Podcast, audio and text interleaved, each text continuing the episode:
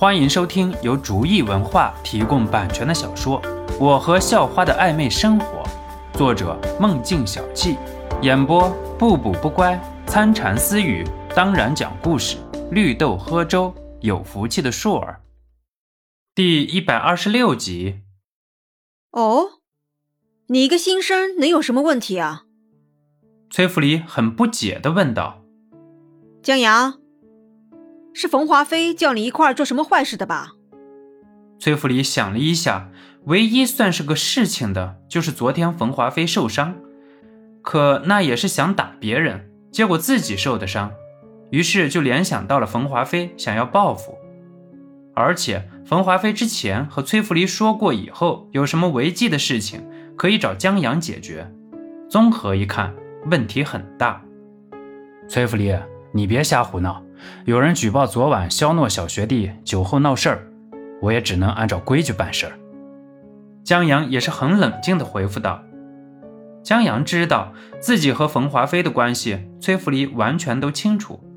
如果自己有一点疏漏，那肯定全都玩完。”看到崔福黎突然出现，冯华飞在后边也是惊出了一身冷汗。这要是被崔福黎抓到，即使真的能把肖诺收拾了，那崔福礼以后再也不会搭理自己了，肯定会捞上一个黑社会的印记。肖诺看出了崔福礼的担心，于是趁着江阳不注意的时候，冲崔福礼眨了眨眼。那好吧，不过你给我记住，你要是敢欺负我的小学弟，我可不让你。他家和我爸是朋友。崔福礼看到了肖诺在挤眉弄眼，也就没有继续深追。知道肖诺应该能解决，于是点出了肖诺和自己家的关系，也好让江阳投鼠忌器。对了，肖诺，你把事情都解决了，中午我爸好像要来，咱一起吃饭。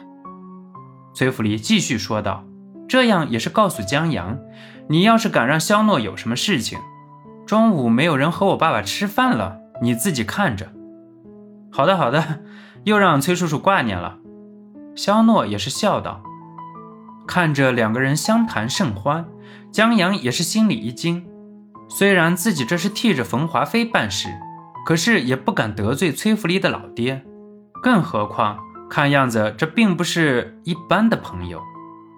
那福利姐，我就先过去看看吧，等崔叔叔来了给我打电话就好了。肖诺笑眯眯地说道。其实肖诺心里清楚。这哪里是崔明图要和自己吃饭啊？是自己怕有的麻烦不好处理，拿崔明图来当挡箭牌的。不过看着崔福黎冲着肖诺笑得那么甜，在角落里的冯华飞却是在妒火中烧。本来还只是想着能让肖诺以后不要再找崔福黎就好，现在冯华飞只想先教训一下肖诺。崔福黎离开之后，每个人的想法都是不一样的。肖诺倒是没有什么想法，只能无奈摇摇头。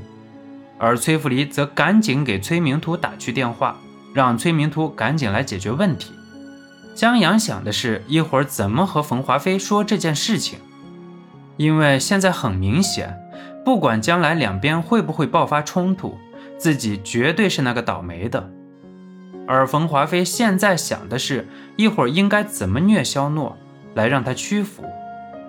哟呵，小少爷，好久不见呐！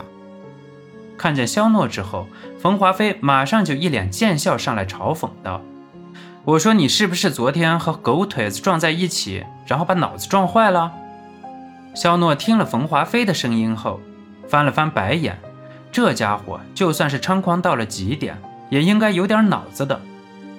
哟，明明你昨天才被小爷我戏弄的，怎么来的好久不见？哈哈，嘴巴倒是很厉害，不过一会儿嘴巴厉害就没用了。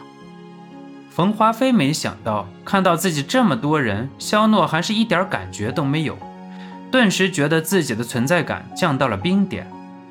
面对觉得自己就要上天的冯华飞，肖诺来了一手更打脸的方式应对，直接就给无视了。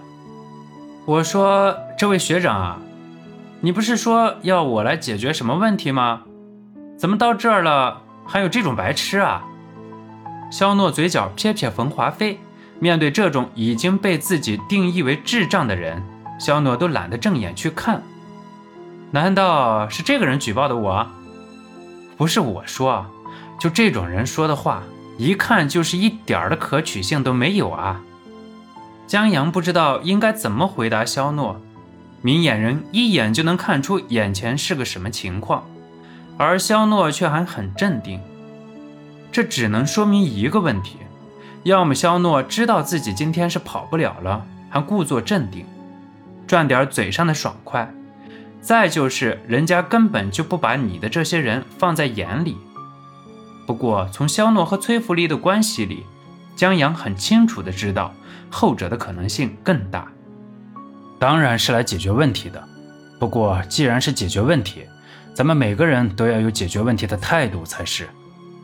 江阳开始打起了官腔，尽量把自己从整件事情中摘出去。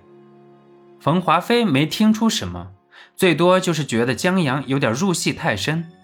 不过肖诺一眼就看出了江阳肚子里的花花肠子。不过既然人家要演，肖诺要做的就是奉陪。本集播讲完毕，感谢您的收听，喜欢请点击订阅加关注，下集更精彩。